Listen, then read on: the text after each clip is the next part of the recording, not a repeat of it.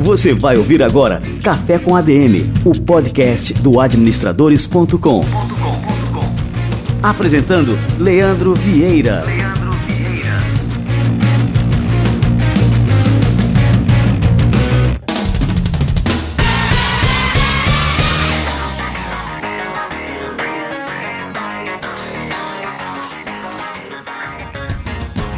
Aí galera, estamos começando o segundo ano do Café com ADM, episódio número 54. Depois de 15 milhões de downloads, estamos começando agora a segunda temporada. Não teve nem pausa, não teve férias, não teve nada. Já estamos de volta com mais um episódio do Café com ADM que está começando apenas agora. Fique aí ligado.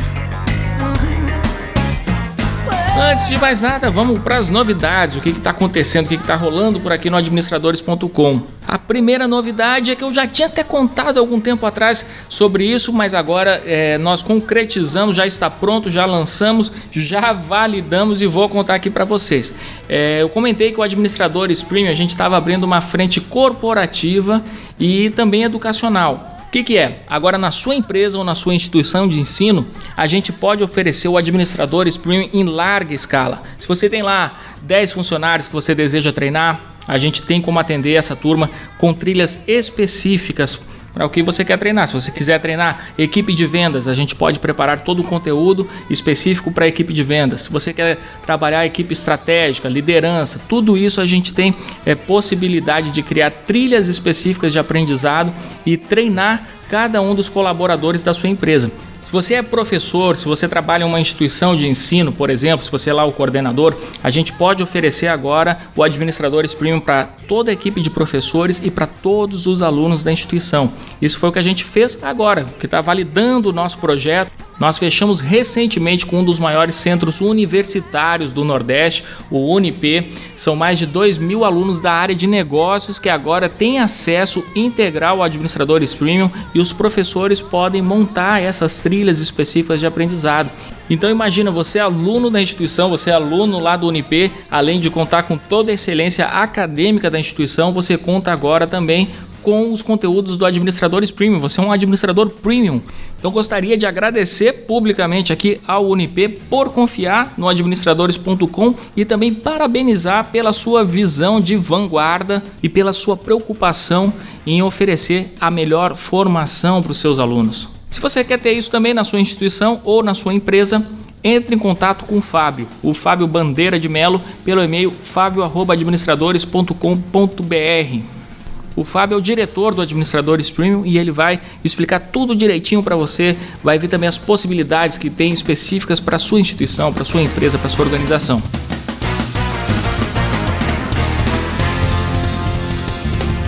Espetacular, vamos lá que o Café com ADM está começando a ferver. Seguinte, galera, olha só, muita gente reclamou que o Café com ADM estava é, privilegiando apenas usuários de iPhone, fazendo aquelas promoções só para quem tem iPhone. E aí a gente quebrou a cabeça aqui, não, vamos fazer também para quem tem Android, para quem tem o que for. Tá? Você pode escutar aí no, naquele Nokia, aquele Nokia lá que quebra, que dá até para martelar prego. Seguinte, Vamos fazer uma nova promoção aqui, agora aberta para todo mundo. Inclusive, se você está escutando o Café com ADM no computador, não é nem celular, beleza? Então é o seguinte: Nessa nova promoção você está concorrendo ao livro Um Novo Jeito de Trabalhar, da editora Sextante. O autor é o Laszlo Bock. E, e, ele trata o seguinte: esse livro é muito bom. Eu li esse livro acho que já há uns dois anos. É um livro fantástico e muitas das ideias que estão nesse livro a gente acabou implantando aqui no administradores.com. É, esse cara, ele é o VP de operações de equipes do Google, né? E ele trata nesse livro toda a sua filosofia que ele acabou implantando, também acabou adquirindo lá da cultura do Google do jeito de trabalhar. Não é um livro sobre o Google, beleza?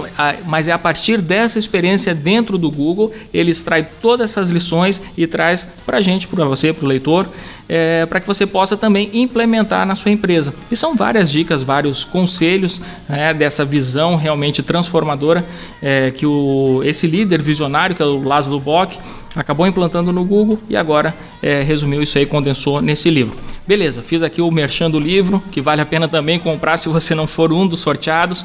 É, mas é o seguinte, quem comentar nesse episódio do Café com a DM. Pode ser no Facebook, você tem lá, a gente abre lá, faz a divulgação do episódio, fala sobre o episódio e tal. Comenta lá, entra nos comentários, deixa seu comentário. Se você está no administradores.com, está escutando esse episódio no administradores.com, também tem um campo de comentários, comenta sobre o episódio. Se está no iPhone e tal, entra lá no iTunes, segue o Café com a DM, deixa suas estrelas e comentário, beleza?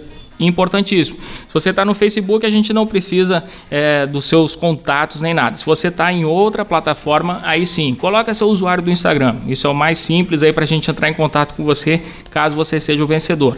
Como é que a gente vai fazer? Todo mundo que comentou, a gente pega os nomes, joga numa planilha aqui, entra lá no Random.org, lá que é um gerador de números aleatórios e a gente faz esse sorteio. Então, tranquilo, vai dar um trabalhinho maior para a gente aqui, porque vão ser várias plataformas que a gente vai é, verificar quem deixou comentário. Isso tem também no Podbean, tem no Podcast Addict. Onde for, deixa seu comentário sobre o Café com a DM, sobre este episódio de hoje. E aí pronto, daqui a duas semanas, no nosso episódio número 56, a gente faz esse sorteio, divulga aqui quem é o vencedor, como a gente tem feito aqui nas outras promoções. Mas deixa o seu comentário, beleza?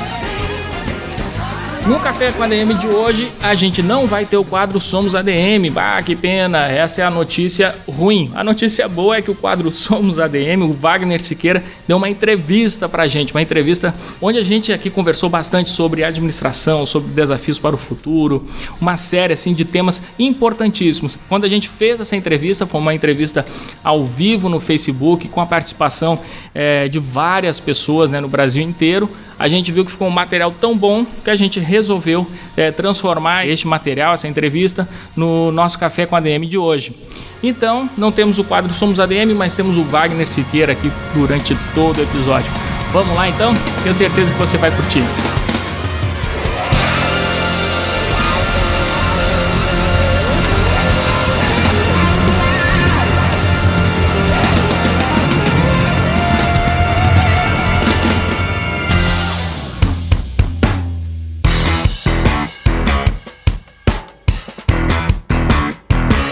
Vocês vão participar pela primeira vez da construção de um café com ADM com Wagner Siqueira e tenho certeza que vai ser uma experiência muito bacana para todos nós. Estou com o iPad aqui na mão já vendo os comentários aqui de vocês, então mande um olá aqui para gente, se estão escutando, de onde é que vocês estão falando.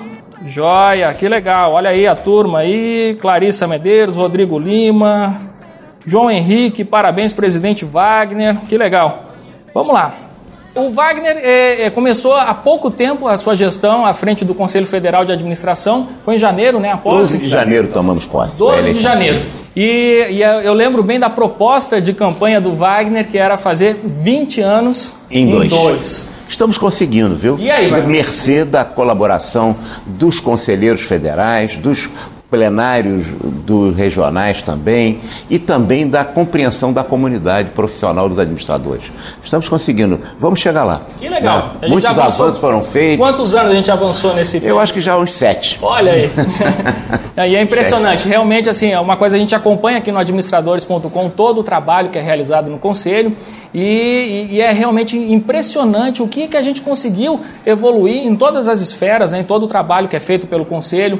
É, a parte de comunicação é fantástica, de encher os olhos. Então, assim, quero dar os parabéns aqui publicamente aqui ao Wagner. Muito obrigado.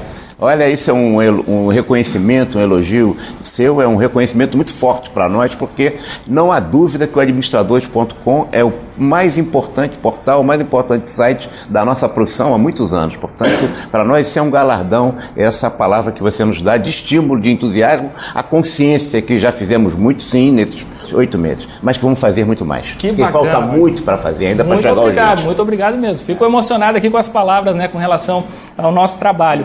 É, pessoal, vocês podem, como sempre, aqui nos nossos lives aqui no, no Facebook, Instagram, vocês podem participar enviando as suas questões, comentários. Estou acompanhando tudo por aqui. Tá? É, Wagner, eu queria pegar agora, é, para a gente começar o nosso bate-papo, em cima de uma dessas ações do Conselho.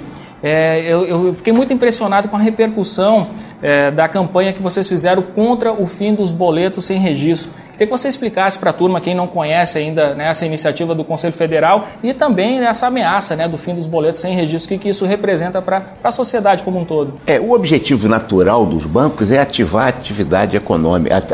Essa que é, é a razão de ser dos bancos. Não é ganhar através da cobrança de taxas. Os bancos têm até hoje, tinham, estão, estão terminando, boletos simples, que não são registrados, e boletos registrados. O Brasil emite mais ou menos de 3 bilhões a 600 milhões, até 4 bilhões, eles estão reconhecendo ontem, em matéria entre na imprensa, de boletos por ano. Ora, isso é uma quantidade enorme de boletos. Os boletos não registrados é a enorme maioria, os registrados, efetivamente, são aqueles boletos que têm maior complexidade, maior seriedade. Sob a justificativa que é justa de combater a fraude, eles acabam estendendo para no, no Brasil só existir boletos registrados. Estão estimando que esses boletos vão custar, em média, 10 reais por boleto. Ora, se você pensar em 4 bilhões de, de boletos a 10 reais cada um, são 40 bilhões de reais que os bancos vão arrecadar só com isso. A Eletrobras custou Diz o governo que vai vender a Eletrobras por 20 bilhões em licitações. Em verdade, essa simples mudança de não ter mais boleto não registrado, né, para ter só boleto registrado, já vai dar com que os bancos ganhem por ano duas Eletrobras por ano. 40 bilhões são 22, né? É, evidentemente que eles não vão gastar 40 bilhões para fazer um novo sistema. Aliás, sistema que não vai bem, porque ontem adiaram de novo a implantação dos boletos a, a, abaixo de dois mil reais, o que significa que eles estão tendo problemas nesse sistema de implantação no sistema bancário. É, dizem que 10 reais são os bancos públicos vão cobrar, mas em verdade chegam a falar até em 20. Vamos supor 10, que é o, a, o, o piso mínimo mínimo. Por outro lado, quer dizer, significa você que paga condomínio. Você que paga a mensalidade do seu filho, você que paga o seu aluguel, que paga por boleto, qualquer um, e quantos boletos você paga ao longo do ano? Você vai pagar todos os boletos além da conta. Não é pagar o boleto pela conta que ele tem, mas o próprio custo daquele boleto que vai para os bancos. E aí é uma perversão no processo econômico, porque os bancos, ao invés de ganharem pela sua atividade econômica, estão aumentando as taxas para terem maior lucro. Eles estão vivendo, portanto, de cobrar serviços que, em verdade, na concorrência legítima, os bancos deviam ter o, a, a competição para baixarem custos para o cliente, para o cliente optar por um banco ou outro, e não fazer um cartel onde todos ganham igualmente é, e com isso quem paga é a economia brasileira. É surpreendente, Leandro, como as autoridades monetárias do Banco Central, a, o ministro da Fazenda, o senhor Henrique Meirelles, com, convalida este processo. É um absurdo, essa é a denúncia que o Conselho Federal está fazendo com os conselhos regionais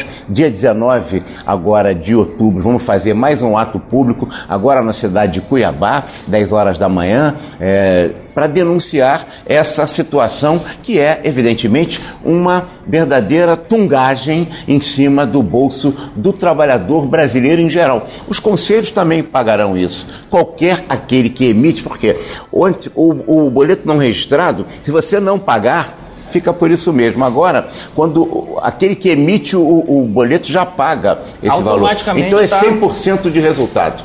Impressionante. É, e assim, pequenos negócios utilizam o boleto como forma de pagamento Olha, e o boleto nada mais é internet, do que é uma promessa de pagamento. A venda de internet né, também, né, a venda de internet, que é enorme, sabe, que é basicamente por boleto não registrado, vai passar a ser registrado também. Enfim, é o custo Brasil que aumenta, é o custo e por conta dos bancos, que são bancos, vamos falar a verdade, os bancos brasileiros são altamente lucrativos. Portanto, eles poderiam, nesse momento de crise, entender que essa solução Está bem que se ressarcisse os custos do investimento, da fraude, do controle, mas não fazer uma verdadeira é, invasão no bolso do trabalhador, do cidadão, da classe média, enfim, do, do, Iapoque ao Chuí, todos vão pagar, não importa a classe de renda. Quem paga boleto vai pagar mais caro. E Wagner, assim, o que me impressiona também é que eu não ouvi, ou não vi, nem li é, nenhuma outra entidade se manifestando contra isso, só o Conselho Federal de Administração. E é muito é estranho. Realmente, é estranho, não é estranho? É muito estranho. Cadê o OAB? Cadê o, o Ministério Público? Vamos falar sério. Como que o Ministério Público está convalidando isso? Não só as autoridades monetárias,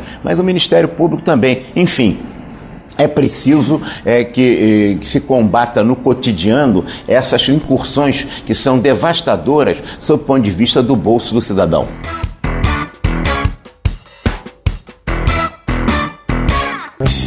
Olha só, já tem gente comentando aqui A Clarissa Medeiros, ela disse, ó, pensando rapidamente, eu pagaria 80 reais de boleto em casa. Gente, 80 reais só pelo boleto, pela emissão do boleto. Exatamente. É muita coisa. O é... pequena empresa realmente vai ter dificuldade.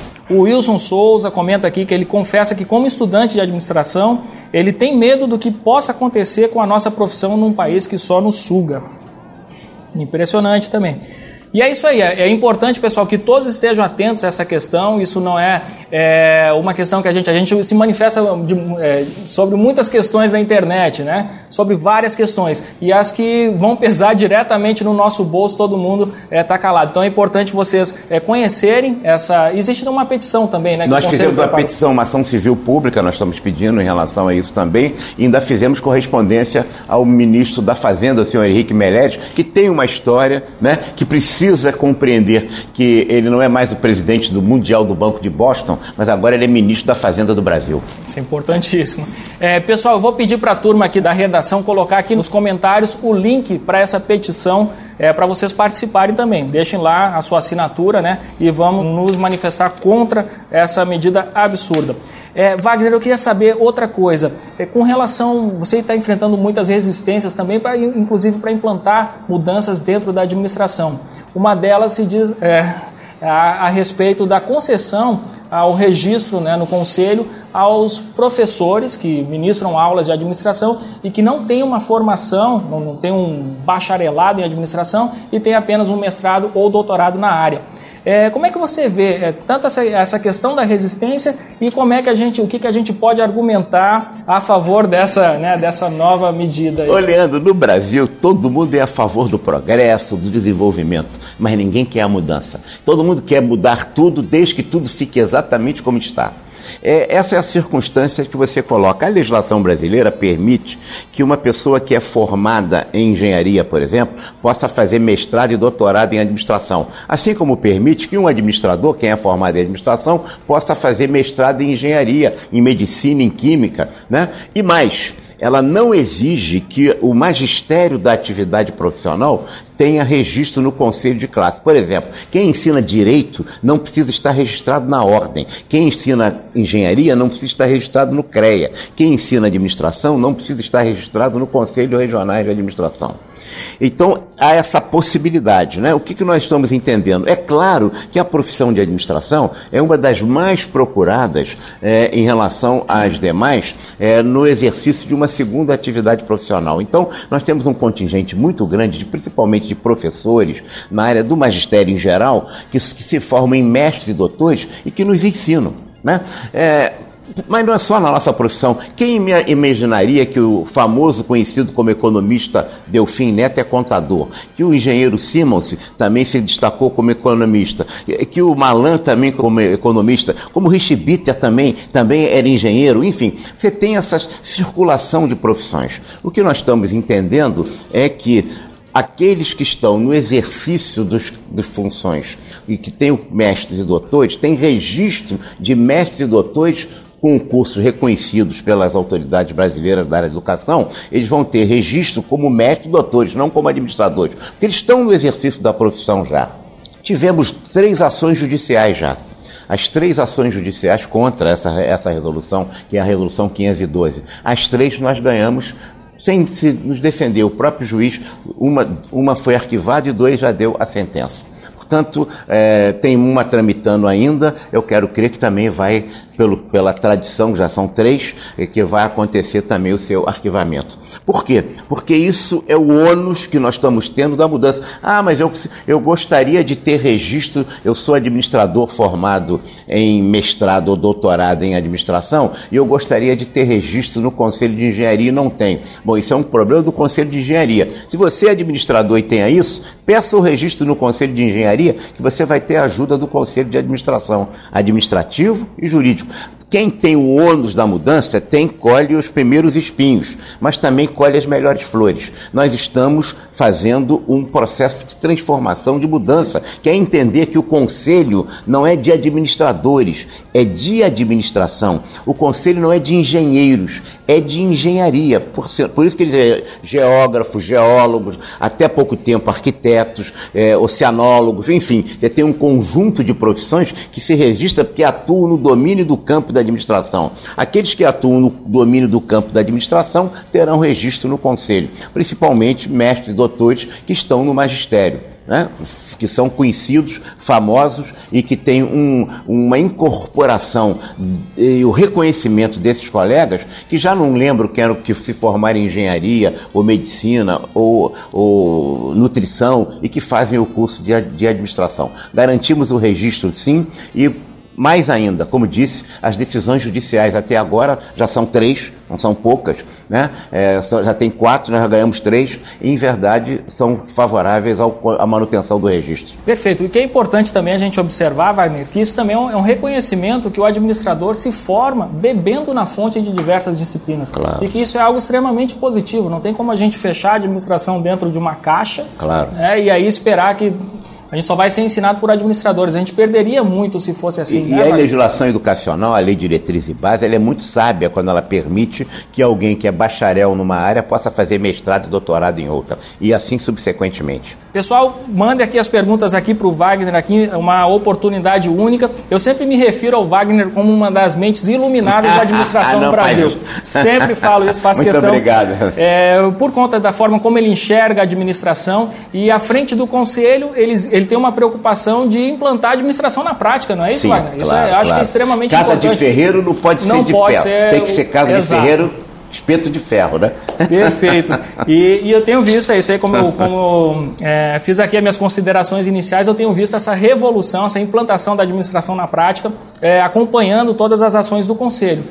E é importante também, Wagner, a respeito disso, né, é, o, uma entidade representativa como o Conselho Federal de Administração tem uma, uma certa imagem diante do, do imaginário, como as pessoas enxergam, uma percepção de valor das pessoas. E durante muito tempo, aqui no Administradores, a gente recebe esse tipo de, de comentário Claro. é, quando se fala em ações do Conselho. Deve ter aqui, no, no- já tem um monte de comentários aqui. Alguém deve, deve ter Claro. falado, ah, o Conselho, por exemplo, só serve para mandar uma anuidade. Para que, que serve, Wagner? Vamos falar para a turma, né? Qual que é o papel do Conselho Federal de Administração e qual que é a importância da, da sua atuação na sociedade como um todo? A legislação brasileira ela contempla a, a noção e a ideia com real de registro profissional e, portanto, de entidades como os conselhos profissionais registro e fiscalização. A mais importante papel do conselho é que quando você se forma em administração, você é apenas bacharel em ciências administrativas. Quem lhe dá o título de administrador de administradora é o conselho. Isso é a, coisa, é a questão mais importante. Ele lhe dá uma profissão. Quando alguém não se registra no conselho, ele está incorporando o processo de desagregação que existe no seio da profissão.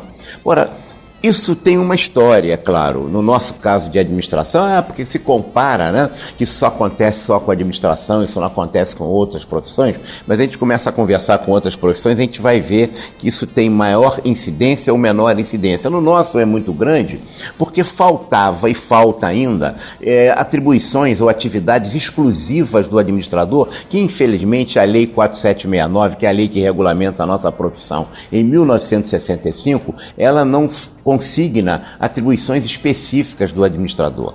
Nós procuramos corrigir isso num projeto de lei que está tramitando no Senado, que é o 439, que tem uma série de atribuições que são exclusivas do administrador, assim como o, o, o contador assina a balança, o médico assina a, a, as receitas, o atestado de óbito, enfim, o advogado também. Essas prerrogativas dão um sentido mais de pertencimento e de poder à profissão. Como a gente não tem isso, isso acaba gerando uma, uma dificuldade profissional, é, aparentemente, que se concretiza quando a pessoa não se registra. Então a gente tem um número muito grande de colegas formados, né? Mas o número de registrados é comparativamente com o que nós temos de colegas formados muito menor. Um milhão e meio de formados em administração, hoje com 400 mil só registrados. Pouco, né? Pro... É muito pouco, é muito pouco. Agora, e grande parte, quer dizer, exercendo a profissão. É por isso que é, é preciso aumentar o nível de consciência profissional. Por outro lado, como não tem exclusividade, a pessoa acaba, acha que não precisa, que o conselho vai me dar. Não, você devia perguntar assim, o que, que você vai oferecer à sua profissão? A gente tem que inverter a Inverter, pergunta. O que, exato. que a profissão está me dando? Sim, a profissão vai lhe dar na medida em que a gente, unidos, formos fortes, tivermos a solidariedade coletiva de todos os registrados para a luta conjunta da profissão, no interesse seu da profissão, mas interesse também da sociedade brasileira, melhorando as empresas e melhorando a administração pública.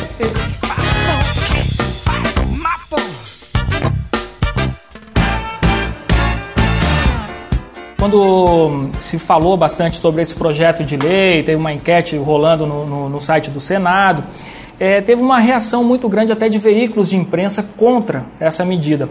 É, e alguns veículos de imprensa importantes da área de negócios também, é, falando assim: ó, o Conselho Federal de Administração agora quer restringir que empreendedores, eu li essa matéria, certo? Que empreendedores tenham um registro de administração ou que tenham um, obrigatoriamente um administrador dentro da, das suas empresas. Eu queria assim que isso fosse esclarecido, né? É claro Até que não, é. A, a questão do, do, porte de empresa. É claro que não, uhum. isso não tem nenhuma limitação nesse sentido. Uhum. É, é evidentemente que você tem atribuições que são próprias da profissão, mas aí dizer que todo mundo tem que ser administrador, até o presidente do Brasil, uhum. isso não é verdade. Quer dizer, seria uma boa também, né? Seria.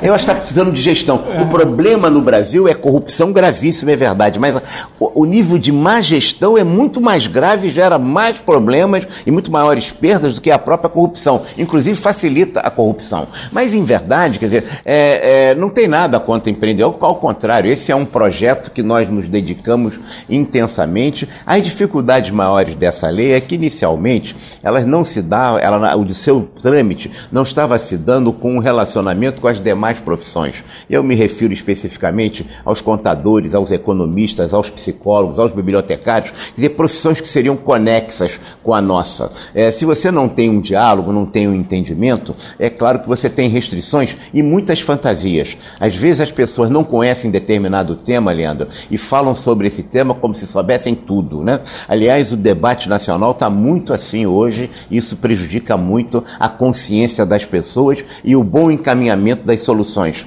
E aí, quando a gente começou a conversar com os conselhos, fazendo com os psicólogos, por exemplo, tivemos notas conjuntas em relação a essa lei, em relação aos, aos, economistas também, aos bibliotecários, tivemos também. Nós vamos adaptando o projeto, entendendo que as coisas para serem boas têm que ser boas para todos. Se for boa para mim e para você, não pode ser boa só para mim, nem só boa para você, porque senão a gente entra no ganha-perde. A partir desse diálogo, desse entendimento, partindo da ideia de que quando as pessoas sentam-se à mesa, no sentido de dialogar, de debater, de conversar, os pontos de encontro se dão. E é na divergência que a gente encontra pontos de convergência. Então, esse assunto está superado. Essa questão de empreendedorismo não tem nenhuma razão, ela não tinha nenhuma fundamentação no projeto de lei que está lá ao Senado e que está tramitando muito bem. Perfeito. Vamos lá para as perguntas do pessoal que está nos acompanhando. A Dete Santos, ela fala o seguinte. E neste novo cenário, quem ainda não conseguiu se graduar em administração, como ficam os técnicos em administração? Será que temos, teremos espaço e condições de alcançar bons resultados em meio a tamanha turbulência socioadministrativa de jogo geral? Como é que vocês podem nos ajudar a entender isso? É, eu simplesmente lhe diria que falta administradores. O número de profissionais que nós temos é incomensuravelmente pequeno em relação ao número de vagas que nós temos para administração. O que, que se, por quê? Se nós temos 400 mil registrados, o que significa que no Brasil nós temos habilitado legalmente para exercer a profissão apenas 400 mil administradores. Se nós pensarmos no Brasil, por exemplo, com 8 milhões de empresas, 8 milhões de empresas. Nós temos 400 mil registrados, nós temos 20 vezes menos número de profissionais formados para colocar um administrador em cada empresa. O que significa, não obrigatoriamente, mas terá sempre um profissional ou na área de recursos humanos, ou na área de marketing, ou na área financeira, enfim, nas diversas logísticas, nas diversas funções, se tiver um administrador. A gente não tem número suficiente. Esse drama que acontece com muitas profissões não acontece conosco. Agora, a gente sabe que muitos colegas são muito bem formados, mas nós temos também muitos colegas que precisam entender que não basta ter só o diploma, tem que nós somos trabalhadores intelectuais. Trabalhadores intelectuais têm que se formar e estar estudando permanentemente, se refletindo, pensando, se desenvolvendo, porque a sociedade do conhecimento está mudando velozmente. E se a gente não acompanhar isso, a gente fica para trás. Então, não basta ter o canudo para ter o emprego. É preciso ter o canudo, sim, mas é preciso também ter o conhecimento. E nós temos nem quantidade para isso. Portanto, é, para aquele que escolheu a profissão de administração, escolheu a profissão certa. Eu acho, Leandro, que a pergunta que a colega se refere em relação a técnico de administração que ela usou é de nível médio. Quer dizer, se, o que, que acontece? A nossa profissão, ela exerce um domínio profissional que vai da função de nível médio, que vai na função de tecnólogo, nível superior, de curta duração, que vai para o, o, o bacharel e depois que vai para o mestre doutores. A gente abrange todos esses profissionais. E aí é uma miríade, uma quantidade inesgotável de profissões que se formam e que não se que vão se extinguindo ao longo do processo é, econômico que nós estamos vivendo. Todo dia surgem novas profissões, muitas conectadas à administração também. Então nós temos que registrar esse universo. O nível médio precisa sim, porque o nível médio é a base é, de colegas que se formam em técnico de administração, técnico de logista, técnico em recursos humanos, que o, que o governo inclusive estimula e que é a base do desenvolvimento de um país, de pessoas que estão exercendo funções de nível médio, né? e que e falta muito ao Brasil isso, não só nos cargos operacionais objetivos de habilidades manuais, mas também no campo da administração. Esse registro também é uma novidade que o Conselho também já está registrando a partir de resoluções que o plenário, por 85% dos seus membros, resolveu articular, que é exatamente a resolução 511. Tem a 512, que é de mestres e doutores, e a 511, que é de nível médio. Portanto, a colega já se registra no Conselho, uma vez formada em técnico de administração de nível médio. Temos mais questões aqui. Ó. Eu, eu vi uma questão aqui, deixa eu só ver se eu não perdi, que é do Márcio Mendonça. Senhor Wagner, Sim. sou estudante de administração Sim. e pude notar que muitas empresas tendem a trocar os profissionais por estagiários, por esses profissionais não continuarem a estudar permanentemente. Então, ele fala também da questão é, que os profissionais que estão nas empresas não continuam se aprimorando né, ao longo do tempo. E essa situação se enquadra no atual cenário do campo da administração. Então, ele quer assim, comentários a respeito dessa afirmação. O que eu diria que o colega que é estagiário, que amanhã vai se formar em administração, as pessoas não ficam velhas, as pessoas ficam obsoletas. Quer dizer, a obsolescência é a marca maior hoje do século em que nós vivemos. Já estamos entrando no terceiro século terceira década do terceiro, do, do, terceiro milênio. Quer dizer, portanto, se não entender isso, quer dizer, às vezes o cara é um pouco mais velho, mas se não estiver estudando, vai ficar obsoleto, que a gente chama de velho. Em verdade, tem alguns velhos que estão modernos, que estão atualizados, que estão estudando, que estão prestando serviços. Portanto, quando o colega constata que é troca estagiário por pessoas, é, é, é, troca os profissionais por estagiários, em, em, em verdade, espero que não seja para pagar menos e explorar os estagiários, em que o Estado estágio seja efetivamente um processo de aprendizagem para esse estudante e que a substituição desse profissional se faça efetivamente porque ele está obsoleto. Wagner, agora eu queria falar um pouquinho sobre educação. Né? Isso é uma questão que me preocupa. No mundo que a gente vive hoje em dia, o sistema educacional como um todo está obsoleto. Né? Ele não prepara os profissionais para o mundo de hoje. E, e, assim a gente tem visto, por exemplo, muitos jovens empreendedores que estão na faculdade, seja a área que for, administração, computação, engenharia, e eles percebem que estão perdendo tempo na universidade, o tempo que ele poderia estar investindo nos seus projetos. Muitos largam a faculdade nesse processo e acabam se tornando milionários, bilionários, enfim, com, a, com as suas ideias. Inclusive, a, a, gente fez uma matéria no Administradores em que a gente aponta né, as profissões que mais formam bilionários. E a administração está bem, está lá em segundo ou terceiro lugar, e em primeiro lugar está sem formação nenhuma. Como é que a gente explica isso aí, Wagner? É, Essa... a, gente, a gente tem que falar basicamente para o cidadão comum. Essas pessoas são especiais. São pessoas que, que são pessoas privilegiadas no sentido do de, de, entender que a função gerencial, a função do empreendedor, do gestor, não é saber muitas coisas, mas é saber ler a realidade no interpretar essa realidade no sentido de a transformar. E por isso fazem grandes empreendimentos. Agora a gente não pode dizer isso em, em geral, dizer que o abandono do curso, do estudo, da reflexão, é, que a faculdade está ruim, e eu admito que o curso de administração, e não só de administração, eu acho que o nível, o nível de ensino no Brasil caiu como um todo. Né? Caiu porque nós estamos fazendo uma má formação de nível fundamental, uma má formação de nível médio, e isso gera também maus alunos no curso superior.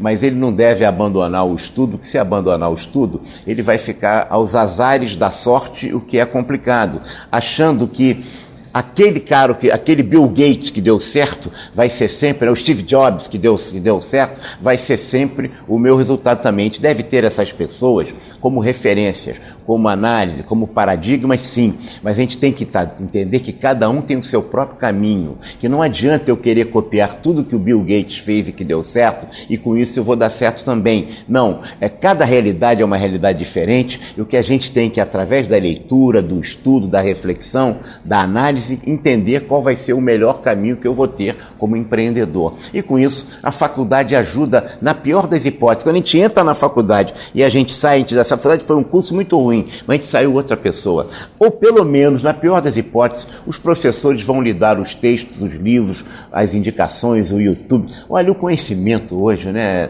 Está na internet, a gente vai buscar essas referências e vai ter uma boa formação. Mas não busque ser igual ao outro, busque ser você próprio. É, Wagner, a respeito ainda da, das instituições de ensino, hoje em dia o curso de administração é o segundo maior curso em número de matrículas, não é isso? Ora é primeiro ora com primeiro, direito, ora é segundo. segundo. A gente está disputando uhum. no Photoshop. Perfeito. O que, que explica, né, assim, o fato de nós termos tantos alunos né, matriculados em administração, tantas ofertas de cursos?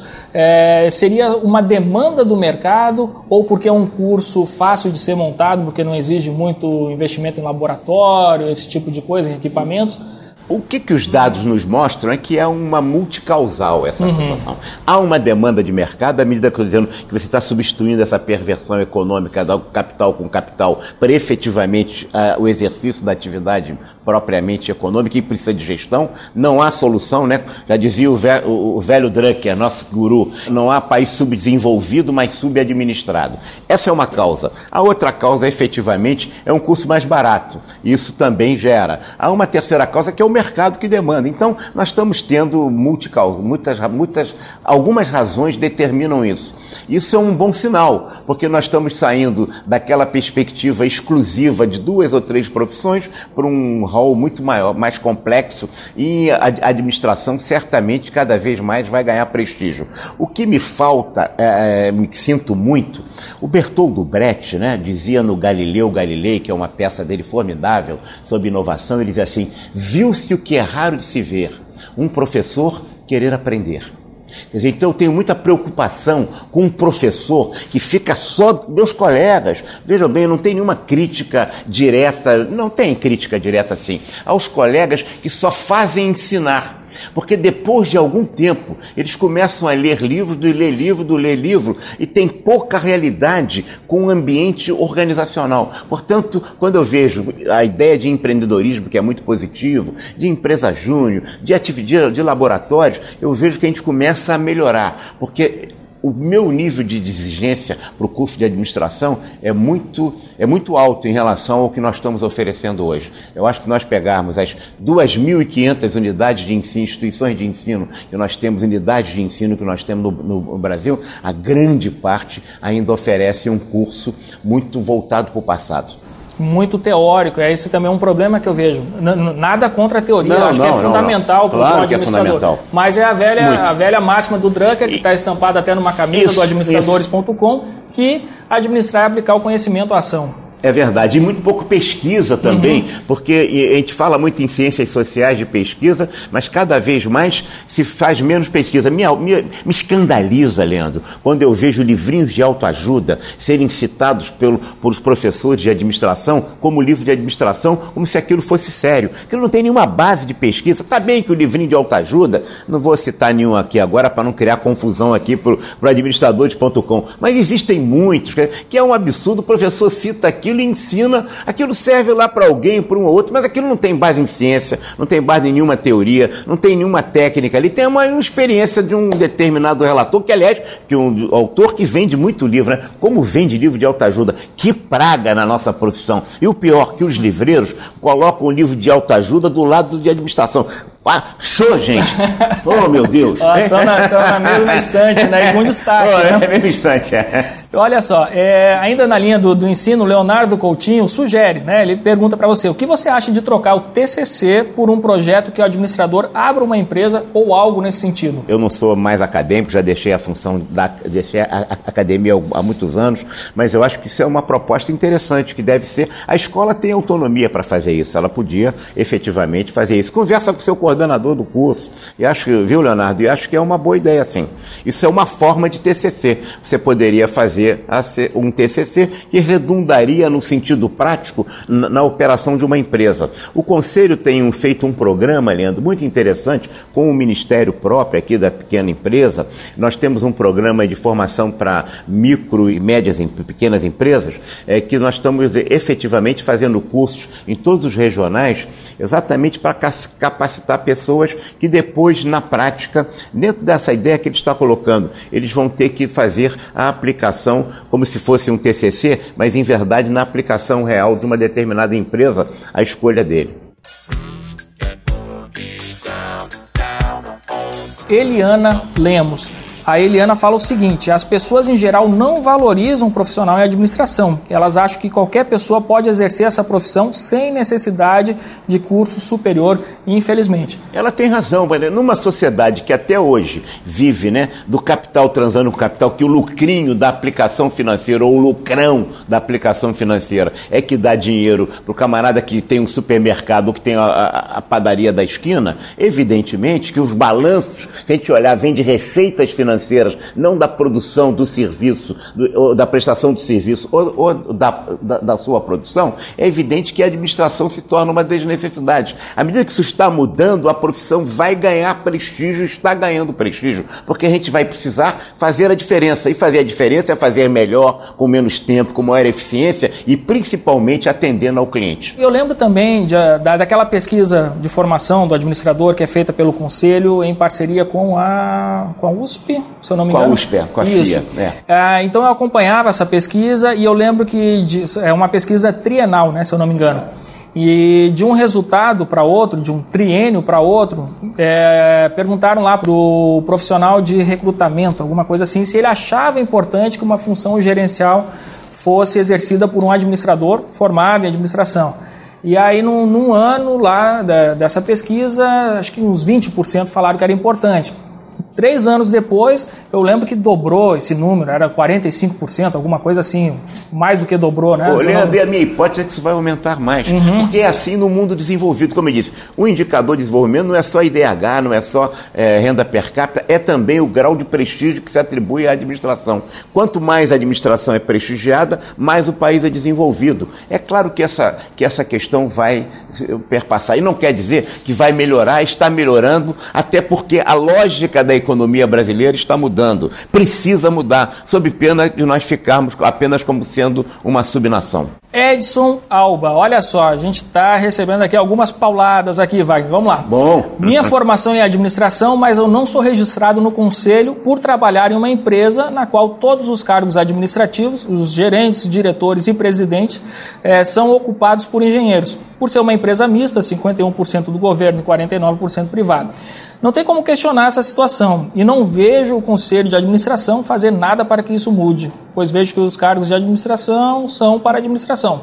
O que, que o Conselho pode fazer para mudar é, essa situação? Eu não diria que todos os conselhos regionais de administração hoje, no estado da arte que temos, exercem funções de fiscalização efetiva em relação a casos como o colega denuncia. Precisamos efetivamente expandir esse processo de fiscalização pelo Brasil em geral. Mas, em verdade, alguns conselhos já começam ou já fazem há algum tempo exercício de fiscalização profissional com maior eficiência. O que a gente quer dar é harmonia. Agora, se o colega não passar isso, para nós, a empresa, fica difícil. Agora, é, a gente vai, ele não se registra, ele incorpora esse processo de desagregação que existe no seio da, da profissão, ele reclama, eu entendo que a reclamação é justa, mas se ele tivesse registrado, tivesse convivendo no conselho, tivesse trazendo esses dados, talvez a gente pudesse ter mais eficiência ou o conselho regional no estado que ele, que ele habita e que deve ser o registro, ele está relatando a sua própria realidade, o que é natural, do seu próprio estado, é, o, o conselho será varrido da sua letargia, será banido da sua inação. Os conselhos também precisam ser modificados, precisam ser alterados, precisam ser é, é, modernizados, precisam ser mais ativos. Quem faz isso? O profissional. Se o profissional apenas, olha só, com choro olhando, a gente, a gente causa, a gente fica com pesar, com pena, lamenta, com a solidário, com a lágrima. A lágrima nos dá, é, mas se a gente olhar, a lágrima tem a mesma composição química do suor. A diferença da água, do suor, é que a gente transforma a realidade. E com choro a gente só reclama. Eu fico muito penalizado do colega, mas não consigo fazer nada. É preciso, pela através do suor, a gente transforma essa realidade. Se registre, colega, no seu conselho e comece a transformar esse conselho regional aí que está funcionando mal. Euclélia Barbosa. Essa é uma questão também, Euclélia, já, já digo antes de perguntar aqui para o Vai, também que me preocupa. Né? Ela gostaria de saber, é, com relação à, atua atuação do Conselho Federal, para fiscalizar os cursos de administração. O Wagner já esclareceu essa questão é, várias vezes, mas acho importante falar sobre isso, né, é, com o objetivo de melhorar o nível dos cursos e, consequentemente, a gente ter administradores mais competentes, né, saindo da faculdade é, já aptos a desempenhar suas funções como administrador. É preciso que se compreenda que o Conselho não tem diretamente sobre a área de educação nenhuma influência no Ministério da Educação e, portanto, das instituições de ensino. Aliás, não temos nem nós, nem nas demais profissões também. Há uma separação na legislação brasileira muito grande. Os conselhos são entidades de registro, fiscalização e, e controle e, da ética profissional no mundo do trabalho. A questão de estudantes nos toca e a formação profissional é óbvio, porque quanto melhor o profissional, melhor ele vai para o mercado e melhor nós vamos ter colegas que vão atuar na, na profissão. Só ação política que nós temos fazendo, que nós estamos fazendo, isso se associa a todos os conselhos regionais e é válido para todas as profissões. Maior influência, um determinado governo é mais sensível, outro é menos, vai dependendo do processo histórico. O que não pode variar é a pressão que nós, conselho, fazemos, e aí o Conselho Federal, é, para poder melhorar as instituições de ensino. Mas a gente não pode é, efetivamente influir na, no processo de ensino, porque a, a, é, é preciso que se se preserve também esse valor democrático da autonomia das instituições de ensino, da liberdade de ensino da universidade.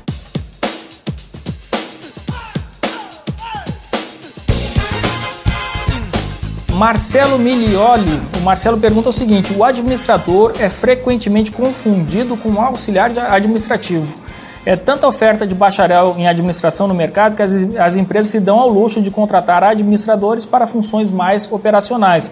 Como é que a gente pode se proteger dessa prática? Veja bem, eu não posso impedir que uma pessoa queira aceitar um cargo de melhor, menor dimensão se ele não está conseguindo um cargo de maior dimensão. Evidentemente, se, se há essa oferta, mas existe muito maior oferta, quero repetir, de cargos do que de profissionais. O que significa que quando o colega aceita isso, não quer dizer que é sempre assim, e, e, e pode ser a exceção a que o colega se refere, mas em muitos casos é porque ele tem uma qualificação limitada. Senão ele não aceitaria. Ele estaria com, buscando e teria um emprego em outra, porque há mais cargos disponíveis para a administração do que oferta. O que significa que as cadeiras estão vazias? Não. Elas estão ocupadas por outras profissões.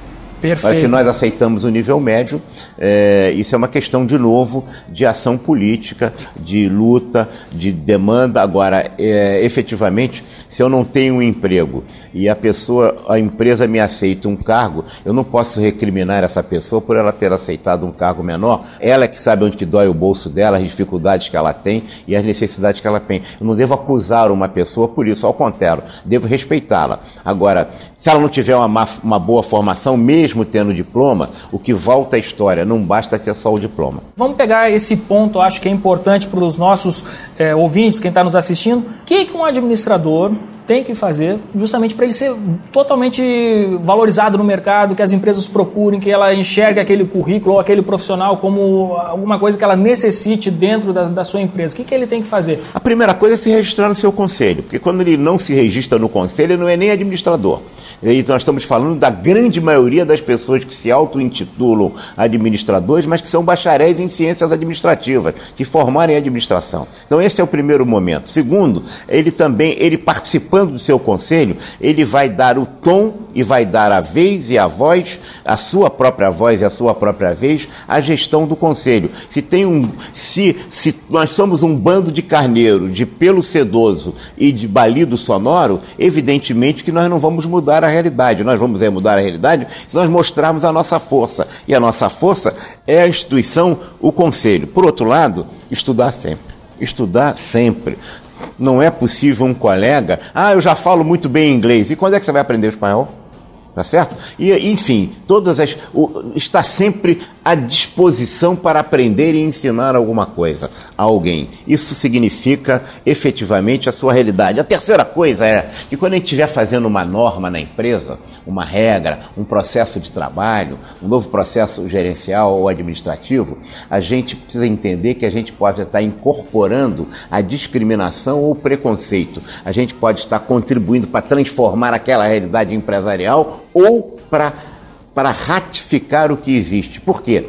É a empresa o reduto autoritário, Leandro, da sociedade brasileira. Não é só votando no deputado que a gente reclama de todos, do senador, prefeito, governador, não.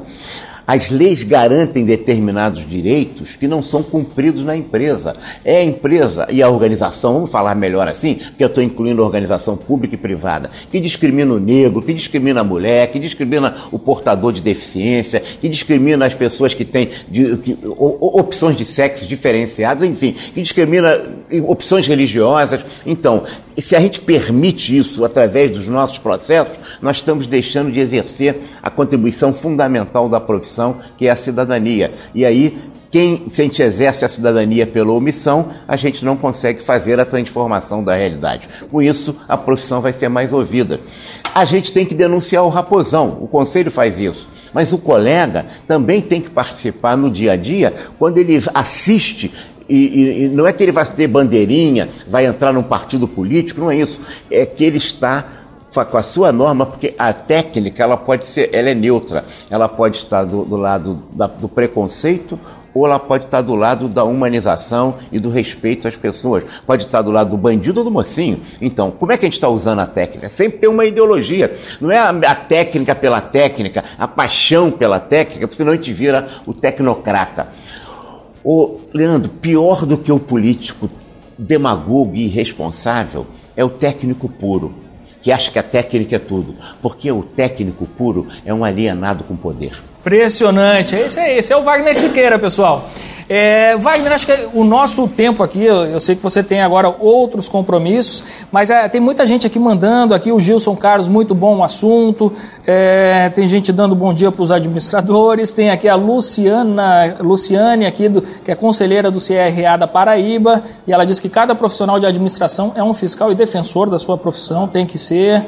Né? E que mais? Aí o Celso Nascimento ele pergunta qual foi a última grande conquista que o Conselho fez para os administradores? Ah, tem muitas conquistas. A gente está tendo conquista.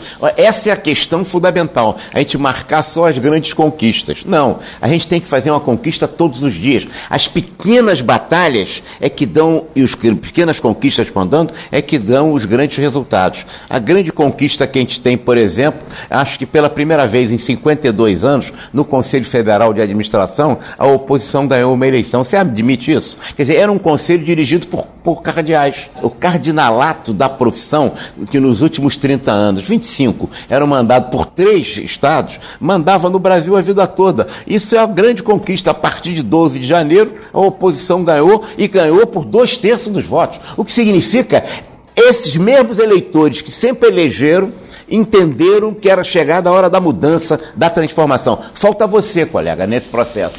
Falta você se registrar no conselho, falta você participar desse processo que a gente está começando um novo caminho que começa a caminhar.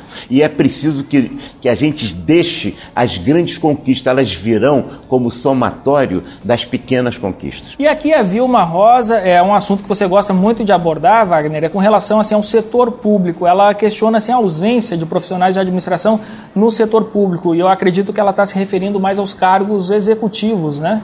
É evidentemente público. que a gestão pública ela sofre de uma disfunção em relação à administração. Né? Há estados em que a administração pública é mais forte, e outros não, mas o Estado brasileiro ele é infernal em relação ao domínio, inclusive da, da empresa privada. Deixa eu dizer uma coisa, eu era estudante de administração na Fundação Getúlio Vargas, Leandro, e entrou na sala para dar uma aula inaugural o Glaicon de Paiva, professor Glaicon de Paiva. A gente de, era de esquerda naquela época, a gente, né, eu era estudante, vamos, o, o, trabalhadores univos, aquela questão toda do, do, do movimento contra os militares militares, aquela coisa que o jovem efetivamente tinha. E entra o Glaivon de Paiva, que era para nós o ideólogo da direita brasileira, né? E todo mundo entendia que ele era o, o grande sério. Ele entra e começa a palestra diz assim, naquela época, 68, olha como mudou a realidade. Ele fala assim: o empresário brasileiro, meus filhos, é um, olha, direita, é um híbrido roedor. Tem a voracidade do rato e a coragem do coelho. Eu fiquei chocado. Eu esperava isso né, de um leninista, de um stalinista, não do professor Graico de Paiva. Ele, por quê? Porque o empresário brasileiro vive do Estado. Ele estava retratando uma realidade que era a realidade do, da história do capitalismo brasileiro, que hoje não é mais. Esse capitalismo hoje tem o, o, o empresário botando na reta, trabalhando, atuando e os maus empresários vivendo ainda à custa do Estado. O século XX foi marcado pelo Estado. O Estado, ele, nós não fazemos, nós estamos procurando isso. A gente sofre da síndrome de Adão e Eva. Deus estava passando pelo paraíso e viu que os dois tinham comido a maçã proibida, né? fruto proibido. Aí ele falou: Senhor Adão, por que, que você fez isso? O Adão não teve dúvida, acusou logo a Eva. A Eva, ela que foi, que me tentou, que me seduziu. Aí, aí a Eva, eu não, quem, eu apenas segui o conselho da serpente. A serpente é que me disse para fazer isso. Aí o, a serpente falou: você vai se rastejar a vida toda. E você, Adão e Eva, vão ter o divino castigo, que foi o castigo de ter o livre-arbítrio. Nós temos o livre-arbítrio. Se a gente tem essa realidade hoje, é porque as opções de políticas públicas e de gestão da sociedade brasileira sempre foi de dependência do Estado. E a gente continua assim. E isso dá essa nas circunstâncias que nós estamos. Vamos usar o, castigo divino que nos faz transformar essa terra árida, difícil, em jardins floridos, que é através do livre-arbítrio.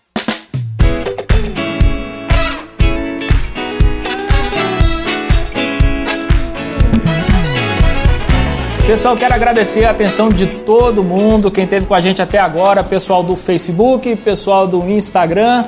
E agora estamos finalizando aqui esse primeiro café com ADM feito com a participação de todo mundo. Vai ser, acho que um produto fantástico aí depois que a gente empacotar e divulgar esse vídeo aí no, em todos os nossos canais.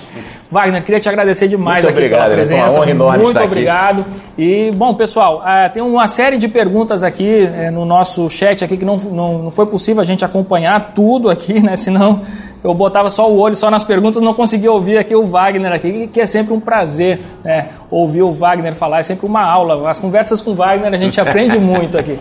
É isso aí, pessoal. Muito obrigado. Então até a próxima com mais um Café com a DM.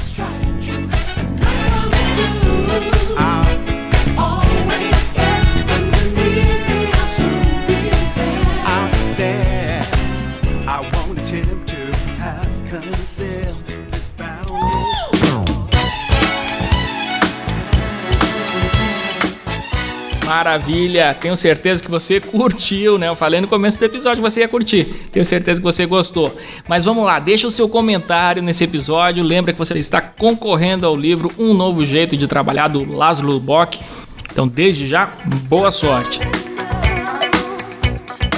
Maravilha, galera. Este foi o nosso episódio de número 54. Semana que vem a gente volta com mais um café com ADM com muito mais cafeína para você. O café com ADM é isso. Nossa ideia é essa, o nosso objetivo com o café com ADM é exatamente esse que você escute o café com ADM e que tenha a sensação que você tomou, sei lá, um balde de café que está cheio de energia, com muitas ideias, com muita inspiração, com muitos insights para tocar aí os seus negócios e a sua carreira. Combinado então? Então é isso aí, pessoal. Eu aguardo vocês aqui na semana que vem, no próximo episódio do Café com ADM, a sua dose de cafeína nos negócios. Até lá, pessoal!